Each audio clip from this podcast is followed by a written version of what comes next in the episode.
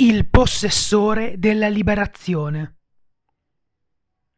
Parte 3 di 11.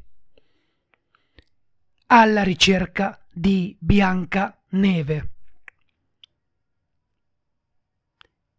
Ricerca in corso. File trovato. Data 3 febbraio 2008.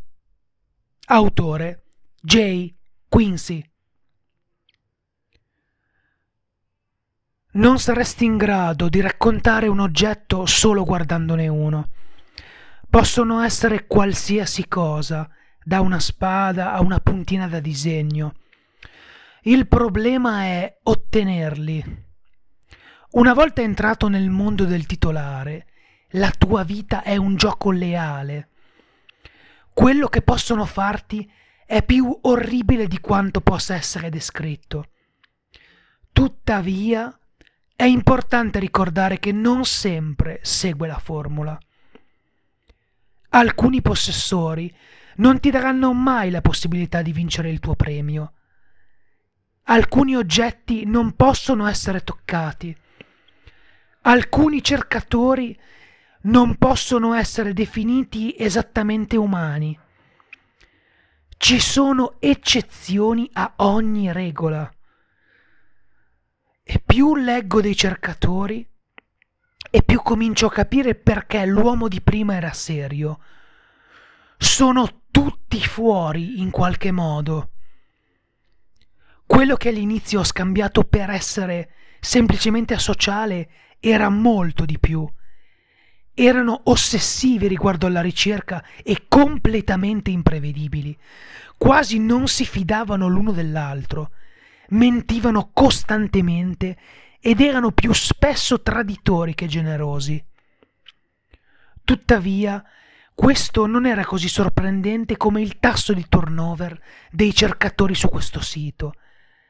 Alcuni di loro sarebbero stati clienti abituali per mesi, prima di svanire improvvisamente pochi giorni dopo aver presumibilmente recuperato un oggetto. Se quella persona era popolare, a volte si discuteva della scomparsa, altrimenti venivano trattati come se non fossero mai esistiti in primo luogo.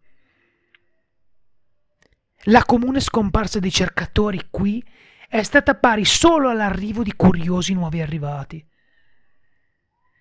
I cercatori rischiano la vita per gli oggetti. Perché ci si sottopongono? Sto guidando per incontrare il cercatore a Central Park. Si sarebbe identificato solo come Thompson e che avrebbe potuto aiutarmi a trovare la donna conosciuta come Bianca Neve. Arrivo al parco poco prima del tramonto, esco dalla macchina con attenzione e scruto l'ambiente circostante. Non riesco a vedere nessuno da qui, tranne alcune donne che portano a spasso i loro cani. Il silenzio qui mi mette in crisi. Le maniere dell'uomo al telefono prima erano state abbastanza inquietanti da farmi guardare le spalle. Mentre percorro il sentiero nel parco, scorgo un'ombra su una panchina del parco, curvo. In qualche modo so che questa è la persona giusta. Il brivido che mi percorre la schiena mi ricorda la telefonata.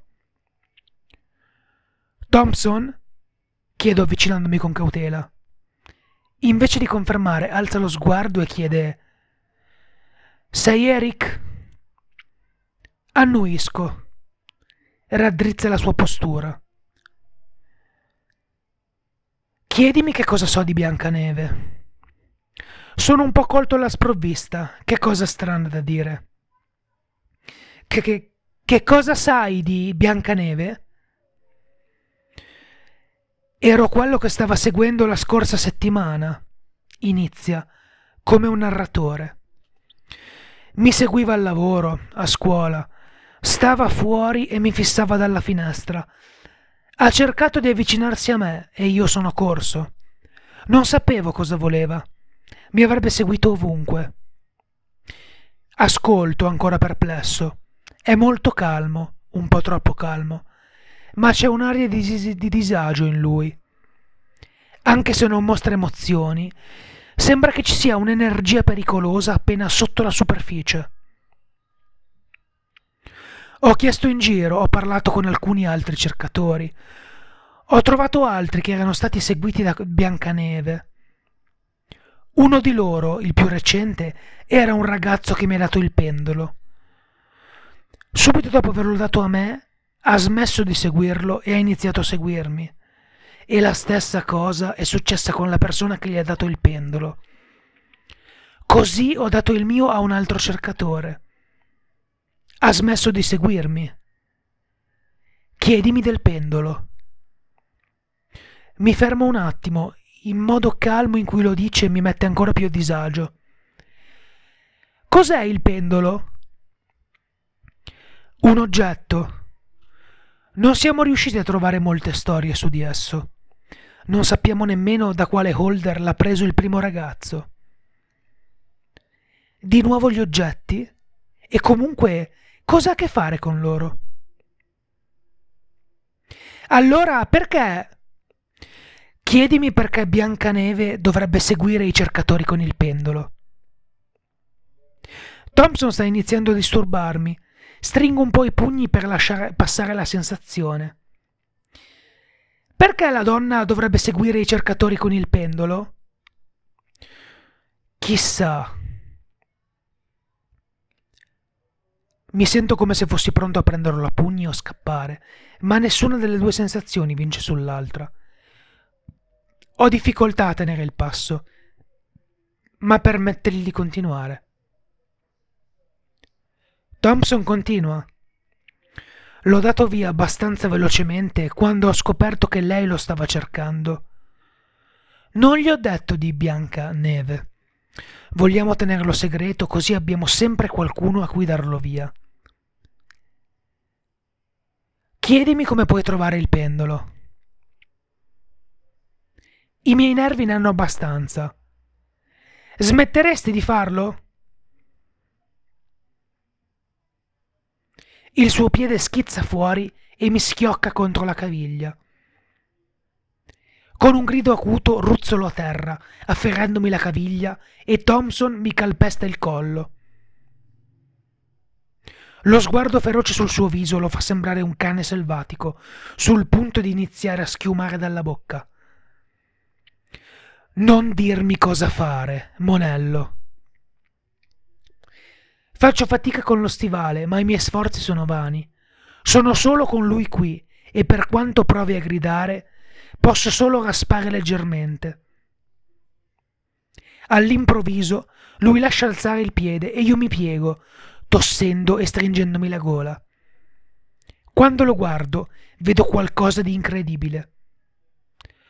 Come ha fatto la sua faccia a macchiarsi di lacrime in così poco tempo? Si risiede sulla panchina e si mette la testa tra le mani. Sta piangendo come se avesse appena perso un membro della famiglia. Dopo qualche minuto di silenzio alza la testa e mi guarda con gli occhi rossi. Non posso più aiutarti. Cerca il bibliotecario. Se qualcuno sa del pendolo più di chiunque altro, è lui. Ne sa di più lui sugli oggetti della maggior parte di noi. Continuando a massaggiarmi la gola, l'unica cosa che mi tiene ancora incollato al punto è una domanda persistente. Sono seriamente reali? Mi guarda con un ghigno amaro e pieno di odio. Parlami dei tuoi sogni. Ringhia contro di me. Cosa intendi? Dico, colto alla sprovvista. Cosa vuoi fare della tua vita? Stringo un po' la mascella e, per ragioni che non riesco a spiegare, improvvisamente mi viene mal di stomaco. Un attore! Ride amaramente. Volevo essere un contadino un contadino. Ma non c'è futuro per i cercatori. Non appena inizi a cercare, ti consuma. Lo stai facendo per la vita. Qualunque sogno tu abbia fatto viene mangiato via. Mangiato dagli oggetti, fino alla morte.